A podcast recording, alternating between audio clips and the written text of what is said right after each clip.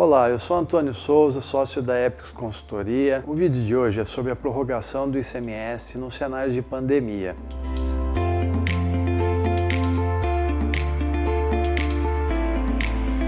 O governo federal já se pronunciou sobre a prorrogação do PIS, da COFINS, do Simples Nacional e das contribuições previdenciárias, como também reduziu a alíquota do Sistema S. Contudo, não houve manifestação dos governos estaduais e municipais sobre a prorrogação. Ocorre que você, empresário, deve estar muito preocupado a honrar com seus compromissos com folha de pagamento, fornecedores, para manter o negócio rodando. E essa não prorrogação dos impostos prejudica demais o caixa da sua empresa.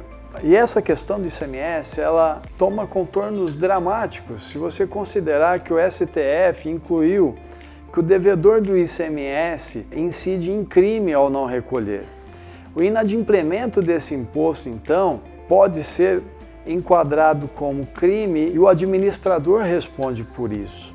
Então, nós orientamos os nossos clientes a procurar a tutela judicial para garantir que essas sanções não ocorram com você, não ocorram na sua empresa e que você consiga, junto à justiça, afastar a incidência desse crime, a prorrogação do imposto e o planejamento tributário da sua empresa. Muito obrigado.